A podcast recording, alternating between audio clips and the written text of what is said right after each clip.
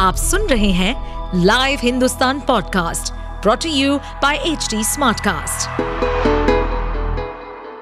नमस्कार ये रही आज की सबसे बड़ी खबरें। मणिपुर की घटना पर सुनवाई के दौरान सीजेआई ने केंद्र से मांगा हिसाब कहा अब तक कितनी एफआईआर हुई। मणिपुर में दो महिलाओं की न्यूड परेड कराने का वीडियो सामने आने के बाद राज्य में हिंसा का मामला गर्म है। महिलाओं के साथ यौन उत्पीड़न, मारपीट जैसी घटनाएँ अब चर्चा में हैं। इसे लेकर सोमवार को अदालत में सुनवाई हुई तो चीफ जस्टिस और मणिपुर सरकार से हिसाब मांग लिया कि अब तक ऐसे कितने मामले सामने आए हैं। मुख्य न्यायाधीश डीवाई चंद्रचूड़ ने कहा, वीडियो सामने आ गया है, लेकिन महिलाओं के उत्पीड़न का यह अकेला मामला नहीं है। कई और महिलाओं के साथ ऐसा हुआ है।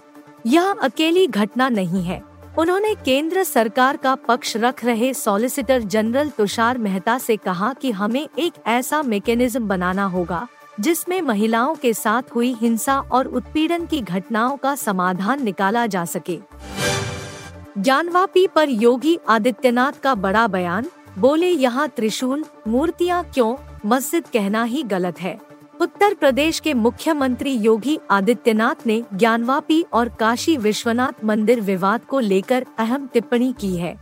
उन्होंने कहा कि यदि हम ज्ञानवापी को मस्जिद कहेंगे तो विवाद होगा।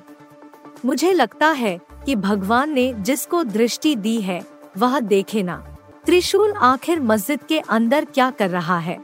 हमने तो नहीं रखे हैं, न ज्योतिर्लिंग है और देव प्रतिमाएँ हैं। ज्ञानवापी की दीवारें चिल्ला चिल्ला कर क्या कह रही हैं। मुझे लगता है कि यह प्रस्ताव मुस्लिम समाज की ओर से आना चाहिए कि ऐतिहासिक गलती हुई है और उसका समाधान होना चाहिए आज संसद में पेश नहीं हुआ दिल्ली सेवा बिल केंद्र ने बताई वजह।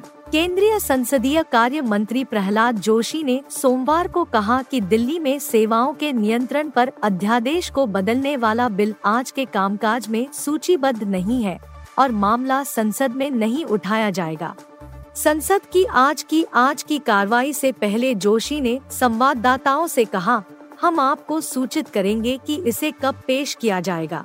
आज की कार्य सूची में इसका उल्लेख नहीं है। उन्होंने आगे कहा कि लोकसभा में पेश किए जाने के दिन से 10 कार्य दिवसों के भीतर अविश्वास प्रस्ताव लाया जाएगा।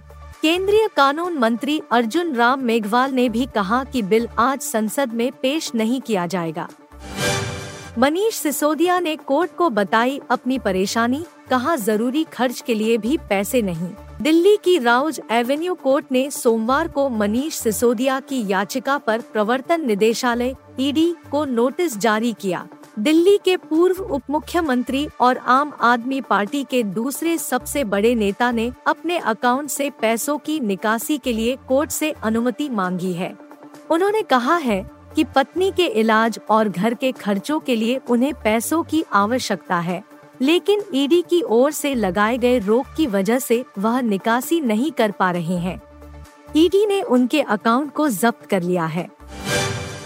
बिग बॉस में गहमा गहमी एलविश यादव के सपोर्ट में आया सलमान को धमकी देने वाला Goldy Brar Bigg Boss OTT दो फीट सुर्खियों में बना हुआ है। वीकेंड का वार वाला एपिसोड जब से टेलीकास्ट हुआ है, तब से सोशल मीडिया के होस्ट सलमान खान और कंटेस्टेंट एलविश यादव ट्रेंड कर रहे हैं। इन सबके बीच जिस पोस्ट ने सबका ध्यान अपनी ओर आकर्षित किया, वह पोस्ट किसी और का नहीं बल्कि कथित तौर पर गैंगस्टर गोल्डी बराड़ का है। लेकिन अभी तक इस बात की पुष्टि नहीं हुई है कि यह वायरल पोस्ट सच में गोल्डी बराड़ ने लिखी है या नहीं। एलविश ने शो की एक अन्य कंटेस्टेंट बेबिका को अपशब्द कह दिए थे। ऐसे में सलमान खान नाराज़ हो गए। उन्होंने एलविश की क्लास लगाई और पूछा कि उनके कितने फॉलोअर्स हैं। आप सुन रहे थे हिंदुस्तान का डेली न्यूज़ रैप, जो एच टी स्मार्ट कास्ट की एक बीटा संस्करण का हिस्सा है।